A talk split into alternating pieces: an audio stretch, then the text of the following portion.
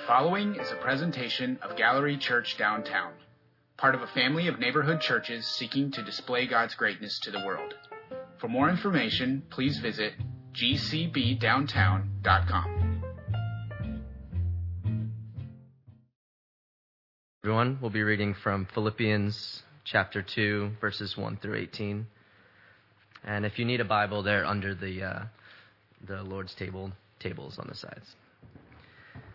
Therefore, if you have any encouragement from being united with Christ, if any comfort from his love, if any common sharing in the Spirit, if any tenderness and compassion, then make my joy complete by being like minded, having the same love, being one in spirit and of one mind.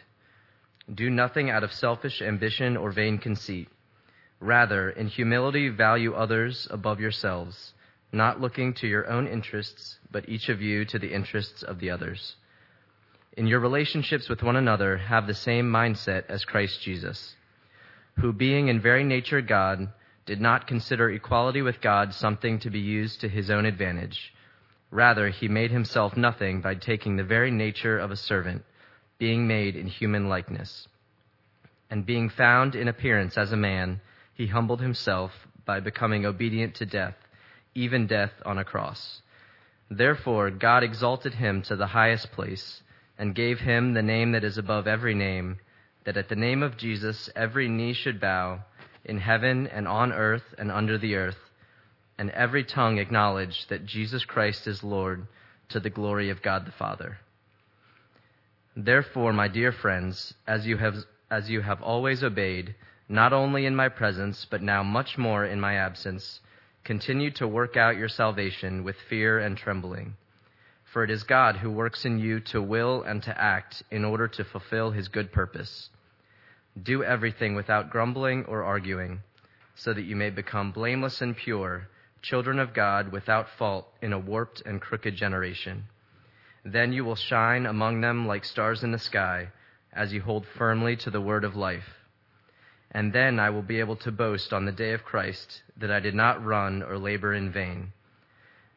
But even if I am being poured out like a drink offering on the sacrifice and service coming from your faith, I am glad and rejoice with all of you. So you too should be glad and rejoice with me. God bless the reading of his word feel like with, the, with it being a snow day that this would probably be best suited conversation for us to be at somebody's home that has a very large fireplace all of you having your hot drinks or soup in your hand and us sitting down and having a longer conversation about this particular text. And so part of what I'm hoping is, is that whether you being here today or your members of your growth communities and those of you that haven't gotten in one, we can help you do that little sidebar for that. But the desire is, is that we do take some time to reread this in a group of people. I'm going to share some thoughts on this today and then take us to 2 Corinthians chapter 8 in just a moment and spend a little bit of time there. But there is too much in this for us to just have enjoyed that letter that Paul wrote. When Paul was writing this to the early church, you can read in it that this was a letter that he was feeling highly connected to these people. It wasn't just a lecture, a disconnect. Like he was giving something to the people so that they could then in turn study it and then get a grade at the end of the semester to see if they passed. This felt like life. I don't know if it, if it felt that way with you as we were reading through it, but there's so much of this particular passage that just felt like it was loving. Did that, did you, did you feel it that same way? There's also some deep truths in this. Um, and I put a plural S on that. Obviously, we know it's about Jesus, so he's capital T truth. But then when we get to know Jesus, then we get to know what truth then looks like. So there's a plurality of ways that that's then expressed. And so, um, let me, before we get back into Philippians 2, let me just remind you of where we've been. Our Advent candles are still lit. Why is that? I just like to break traditions, don't I? Right? I'm just a rebel pastor that wants to do whatever we want to do, right? No, no. Okay. Are you guys, is the talkative bunch here today, or did they stay home? Um, all right. So here's why is the Advent candle still um, burning?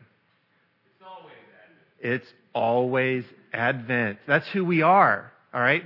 So we're going to try through this visual illustration up till Easter or until the candles burn the tags, um, is that we're going to try to keep them lit because we need a way to remember where we are. If you remember during Advent when we started that series, the first Sunday we talked about Advent, we talked about the fact that it doesn't do you any good in a map or in a mall or in uh, the woods if you don't know where you are, right? If you don't know where you are, you can't get anywhere, right?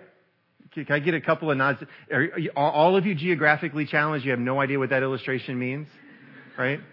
But if you don't know your point of origin, why else do they at the mall put a little circle that says you are here? Because if you don't know where you are, you won't find where you're going. And we in our faith are where? In the waiting. We're, we're Advent people. We're in between the ascension of Jesus and his return. And so we can know everything there is about the life of Christ after he comes back, and we can know everything about Jesus before Jesus died on the cross and rose again. But if we don't know what we are doing in between, we'll be highly confused and very frustrated. Because we're not living prior to the death, burial, and resurrection, and we're not living in the time after Jesus has come back. And so if we hold those promises like as if that's the way our life is supposed to be right now, we're going to be like, wait a minute, why isn't life easy? Why isn't Jesus Lord of all? Because there are people that are in our lives right now where Jesus is not Lord. And don't elbow them. Okay?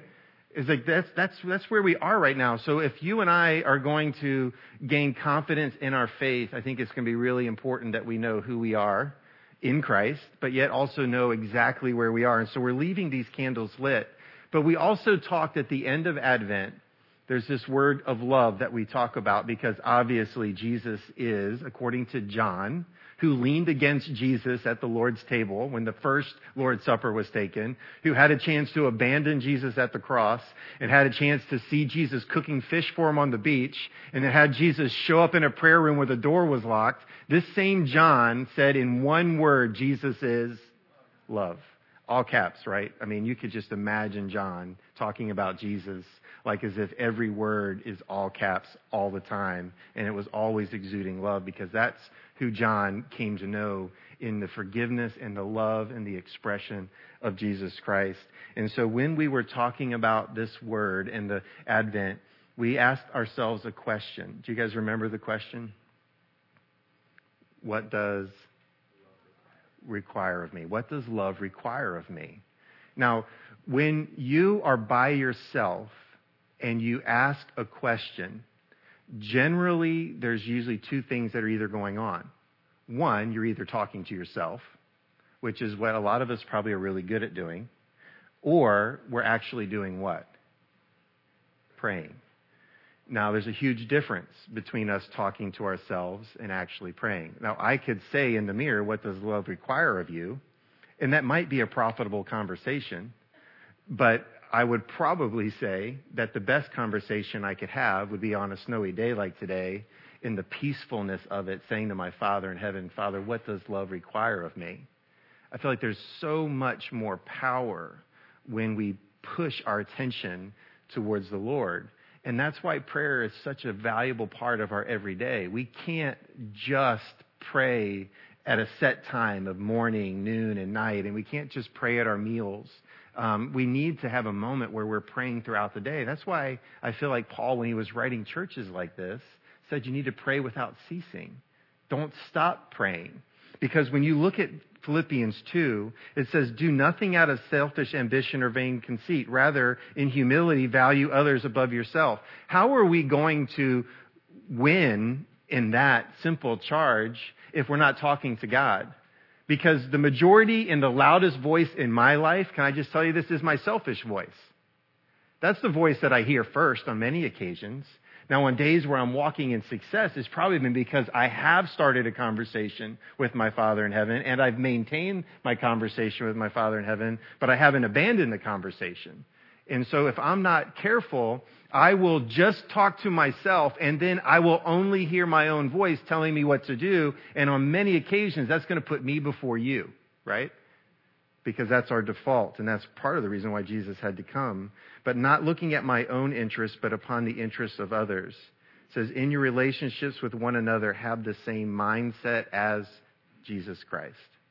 And the only way you and I are going to have that same mindset is if we learn to ask him questions.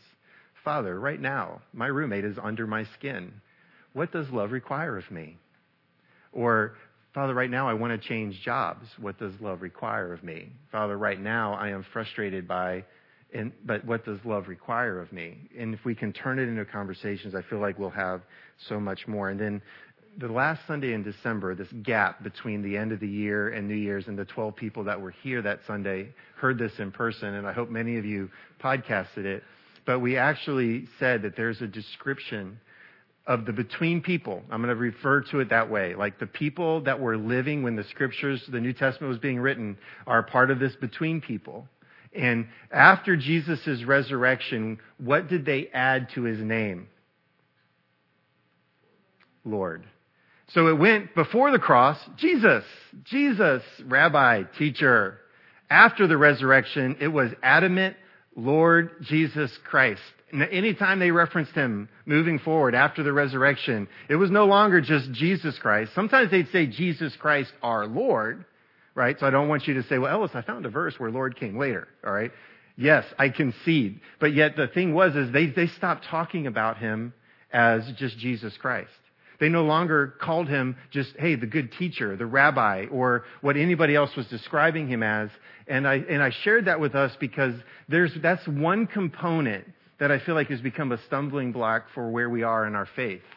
Because we're okay with Jesus being a good teacher. We're okay with him giving us salvation. We're okay with him dying for our sins.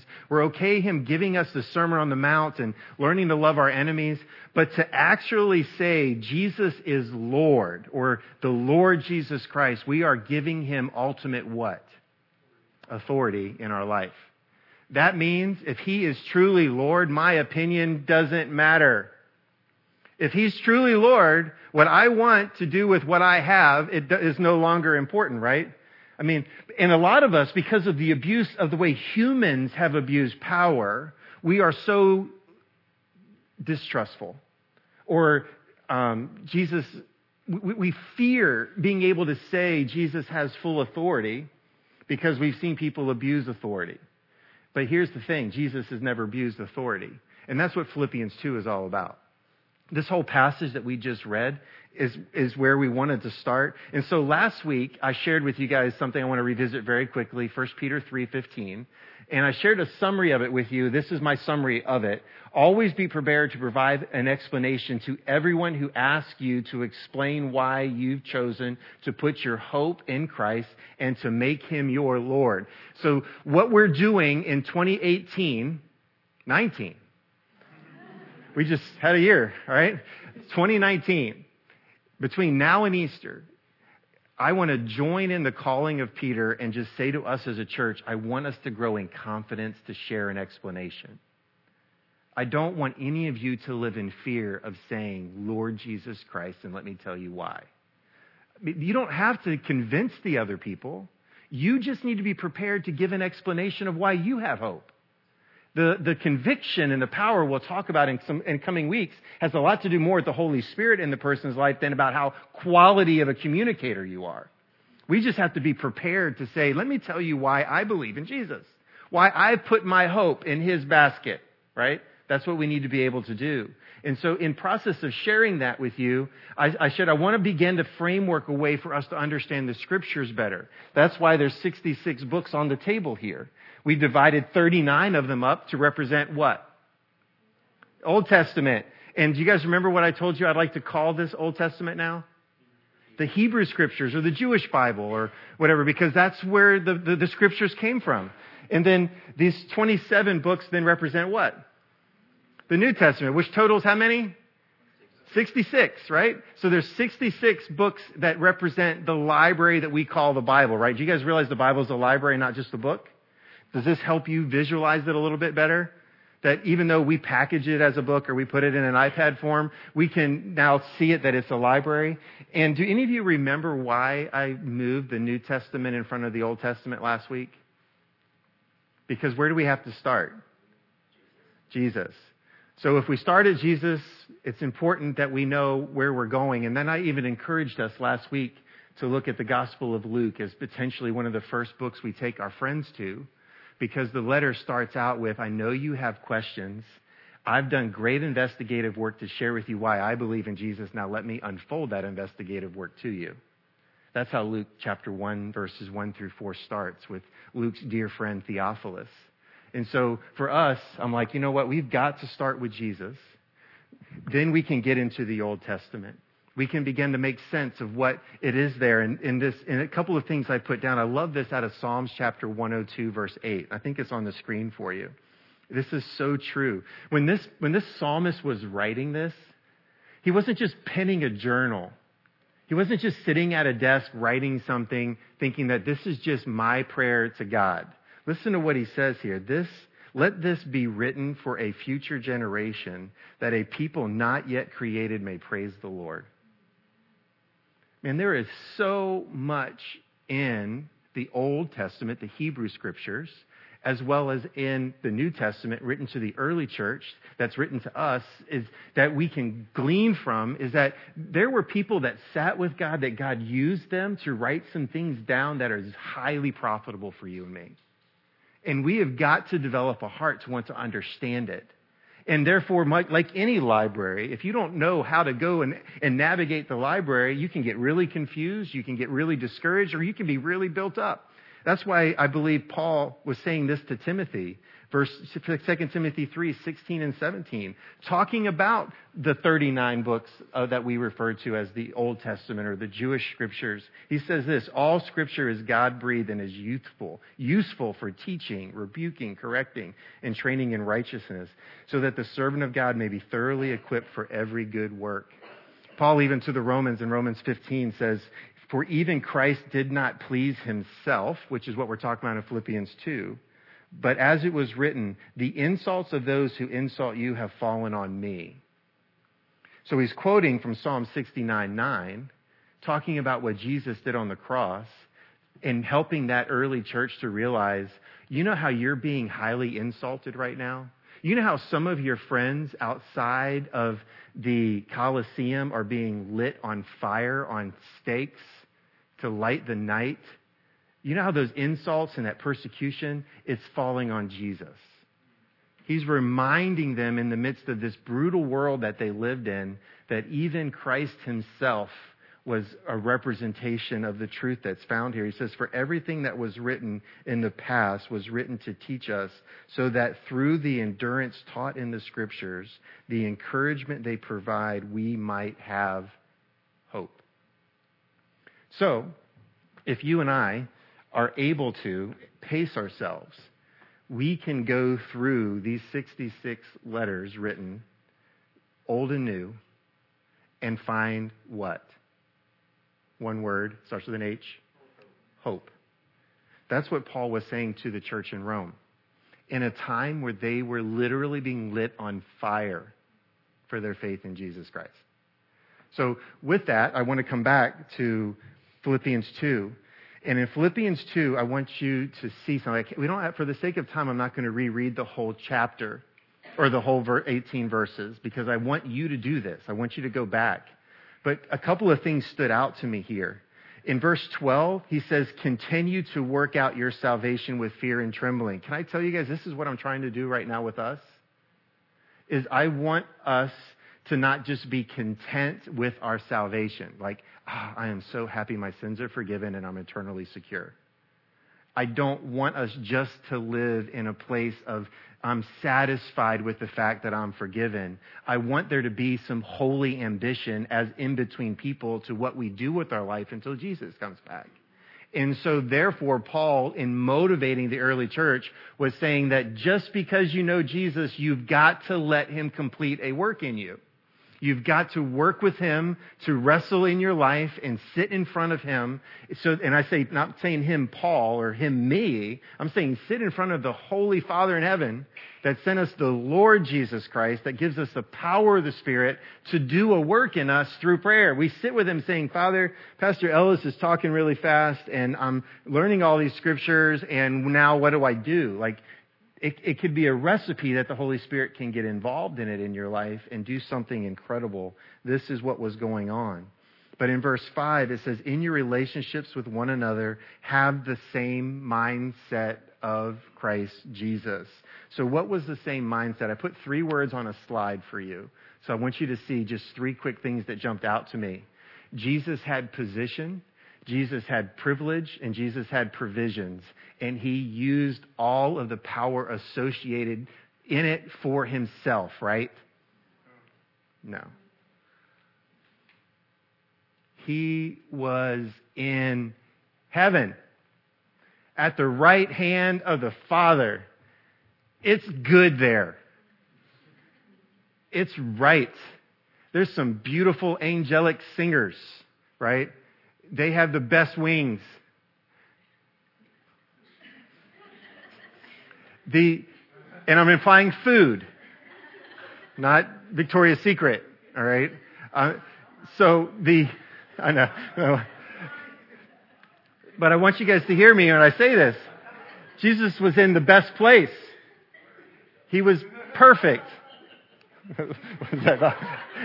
I might need to give Bob a microphone right now. It might be really good for us and our laughter and our soul. Um, but there's there's so much that I want you guys that we can't even fathom how good Jesus had it.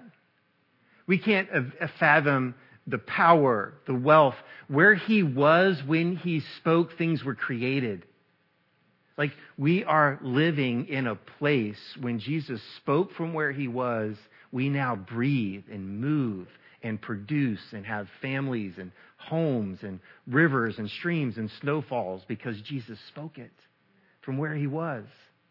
All of that came from where he was. But he left all of that for whom? Us. Everything he had at his disposal, he looked at his father and his father said, Son, let's go pour it out. Didn't hold any of it back didn't keep any of it for himself, all the way to what Paul says is that even the obedience to the death on the cross.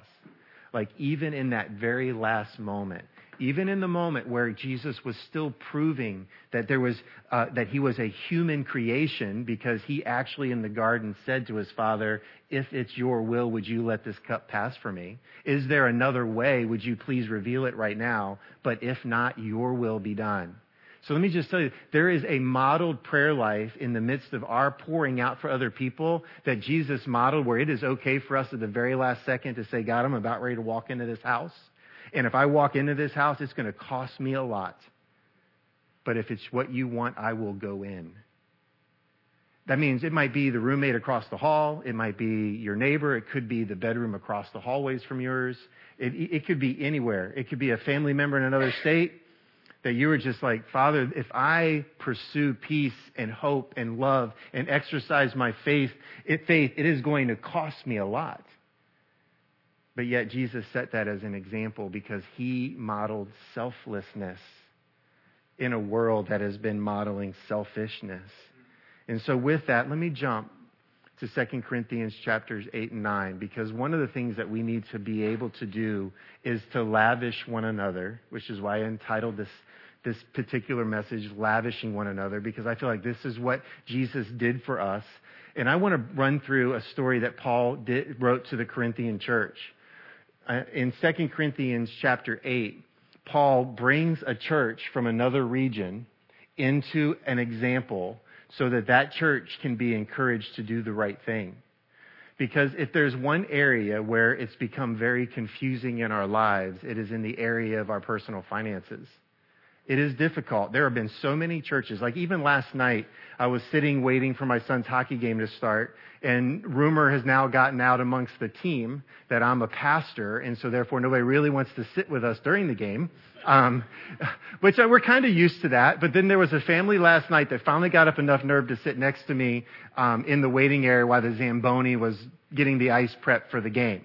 And they just sat next to me and they just said, um, "What kind of denomination is your church?" And then my wife's like, you got to simplify the answer.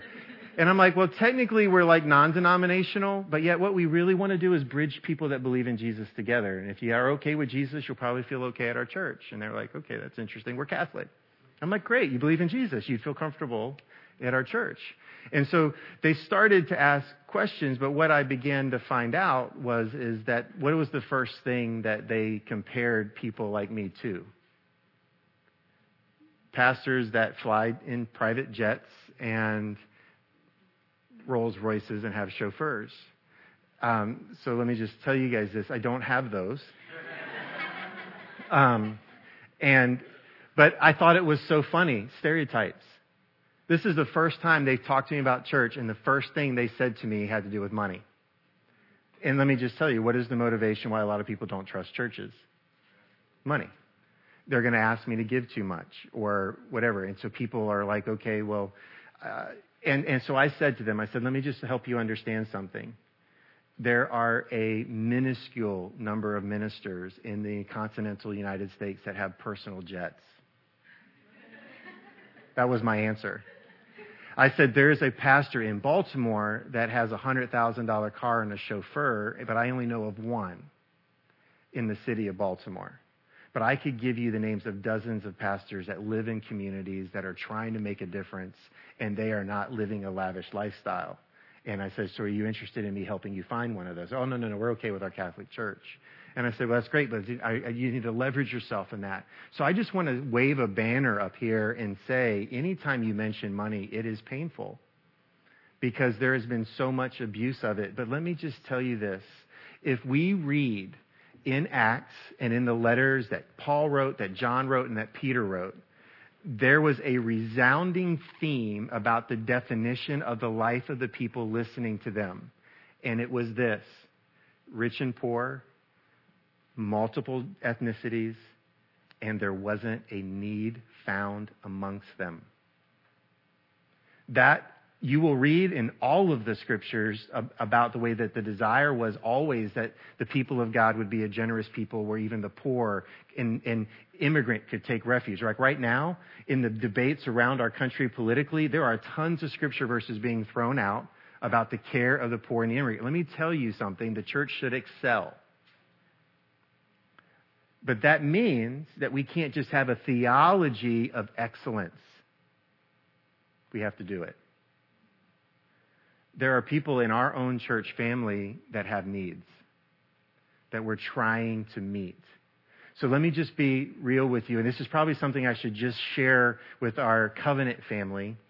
But in the last year, like in the calendar year 2018, there were three families that attended our church. One of them had to move for work, and two of them left because they thought that we were too much of a social gospel church which meant that we were too much focused on the people that were hurting and oppressed and that we weren't really doing an effective job of ministering. And in those three families, we lost $100,000 a year in giving to our local church. But right now, we're only $35,000 behind where we were last year at this time. So you guys are stepping up and giving. But can you see how just a few people put the put the burden, like how they carry a large burden of the work in the ministry. But could you imagine what it would look like if the rest of us just gave faithfully what the Lord had laid on our heart to give? Now, again, people are like, well, is it a 10% or can I start with two and work to 10 and all this? Let me just say this. What is Jesus asking of us? Because the testimony in, in 2 Corinthians, listen to this, chapter 8, verse 1. And now, brothers and sisters, we want you to know about the grace that God has given the Macedonian churches. In the midst of a very severe trial, he's talking about Macedonia, in the midst of their severe trial, their overflowing joy and their extreme poverty welled up in rich generosity. For I testify that they gave as much as they were able, even beyond their ability, entirely on their own. Like, they weren't being, like, persecuted to give. There wasn't, like, an abusive pastor asking for his third jet that was at pressuring them to give. They were doing it on their own. They urgently pleaded with us for the privilege of sharing in the service to the Lord's people and they exceeded our expectations. They gave themselves first of all to the Lord and then by the will of God also to us. So we urge Titus, just as he had earlier made a beginning, to bring also to completion this act of grace on your part. Talking to the Corinthians. The grace that was seen in Macedonia, Titus has now been in charge of teaching them to be that same type of people. But then listen to what he says, Paul talking to the Corinthian church. But since you excel in everything, listen to that. You excel in everything in faith, in speech, in knowledge, in complete earnestness, and in love we have kindled in you. See that you also excel in the grace of giving. So I just want you to know it was an issue in the early church just as much as it is an issue in our church. Um, and but we we need to continue to say, all right, well, what did the pastor teach? No they gave themselves to the Lord first and said, Lord, what do you want us to do with our lives? Meaning everything. My time, my resources, everything. What do you want? And that's all that I want to say for us as a church this year. Could you sit with your computer open and your bank open and just say, Father, this is my finances? Have another screen open with your calendar saying, God, this is my time. And then humbly with a document open. Father, this is all the talents you've given me. Some of you would have a hard time doing that. Others of you would fill up 10 pages, right? It's just different personalities. But in all honest, honesty, it's like, Father, what does your love now require of me based upon this spreadsheet of my life? What are you asking of me? What do you want me to do? I had the privilege of sitting with some extremely wealthy individuals for a little while this summer. And one of the statements I made to them in talking about the riots that had taken place and helping them to helping explain what that would have been like here in Baltimore and how that uprising and all that was nationally broadcast and then also talked about here locally. And we talked about the needs of the children in our city. And I, and I said I said what would it look like for each of us in this room to just take half of one paycheck and throw it into a pot and then do good with it? Does that not sound exciting like, what would it take for us just to take? Do you know how many takers in that room I got out of that invitation? Zero. Because half of my paycheck is pretty doable, right? In most people's mind. Like, like I could, I could sure if I would have said, hey guys, half of my paycheck is X, Y, Z. Um, how many of you like to match that? That would have been easy. But when your paycheck has six digits in it or has two commas, Half is a big deal, right? But is it? Here's the thing is we always want other people to do what's right by it, but let me just tell you this. I still tried to receive the challenge because let me just try to be honest with you. There was half of a paycheck that was given. But it was was of the smallest paycheck in the room. And I'm just saying, like, the Macedonian church was being praised for their excellence in giving. And it says in verse 10, and here is my judgment about what is best for you in this matter. Last year you were the first, not only to give, but also to have the desire to do so. Can I just say this? I, uh, I, when I talk about you guys, I talk about you with great pride. Because they, when I look at your faces and I know your stories and I know the sacrifice that many of you are making, I love telling your stories. I love talking about this. I took a picture of some of you walking through the courtyard that will be posted later because I'm going to talk about the fact that our people walked to church this morning and it was great in the snow. Because I'm proud of your efforts and your diligence to want to come and pursue Christ. But it goes on in verse 11, now finish the work so that your eager willingness to do it may be matched by your completion of it according to your means. According to your means, match your desire so that we can complete the work. There's a needs board on the wall that we can't meet right now for certain people. There's been a lot of them that have come off that wall that I'm thankful for. But there are other people that have not yet gotten up the courage to even post their need. Some email them in. But let me just tell you this I think we can do better. I think we can help more people inside of our own church, let alone the people that we can invite in because they're like, wow, you guys really do love each other. You really are caring for one another. It goes on in 2 Corinthians 9. He's now turned the corner. He's already told them, look, I'm going to tell you how I'm going to come get your offering in Corinth. And then he says in verse 1, there is no need for me to write you about this service to the Lord's people, for I know your eagerness to help, and I have been boasting about it to the Macedonians, telling them that, that since last year you and Achaia were ready to give, and your enthusiasm has stirred most of them into action. So there were now people giving somewhere else because of the testimony of your church. And let me just tell you this. There are people in other states that are now giving, especially to Urban Works, because of you. Because I've had a chance to tell your story. There are now other pastors and other churches that are encouraged by the work that God has been doing here. And you're not aware of that, but I'm here to tell you it's happened. I even got a phone call two weeks ago from a man that says, we're, we're modeling a lot of what we're doing in our new work in our flow of the church based upon what we've seen and continue to see in your people. So I just want to tell you guys, praise the Lord for that testimony.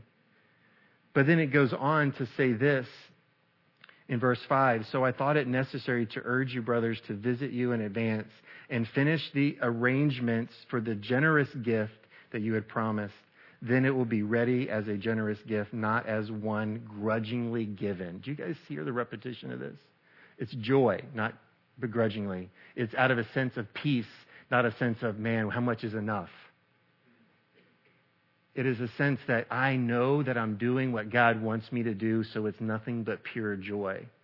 When you give your money away and you give your time away and you give your talents away and you don't know why you're doing it, it's begrudgingly given most of the time.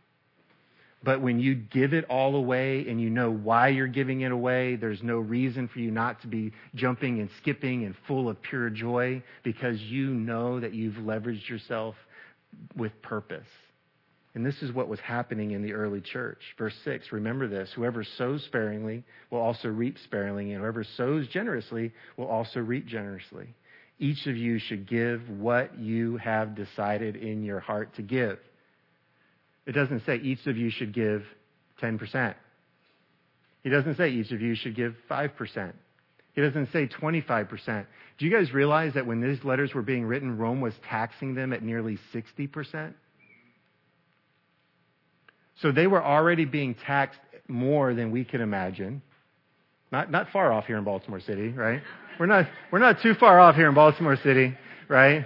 Um, but, but yet, even with the jokingness aside in that, um, they were still being encouraged to give joyfully based upon what they had in prayer, made a decision to give. Now, for some of you, it might be simply saying, you know what?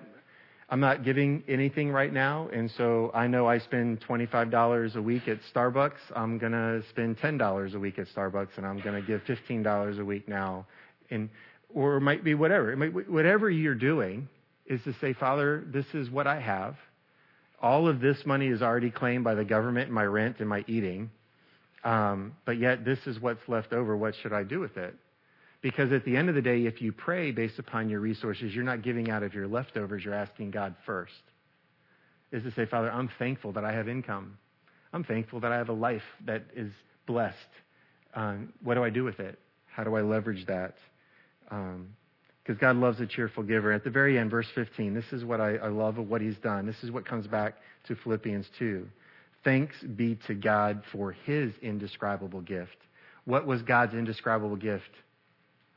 His son. What do we call him after the resurrection? Lord Jesus Christ. That is the indescribable gift that Paul is talking about in Philippians 2.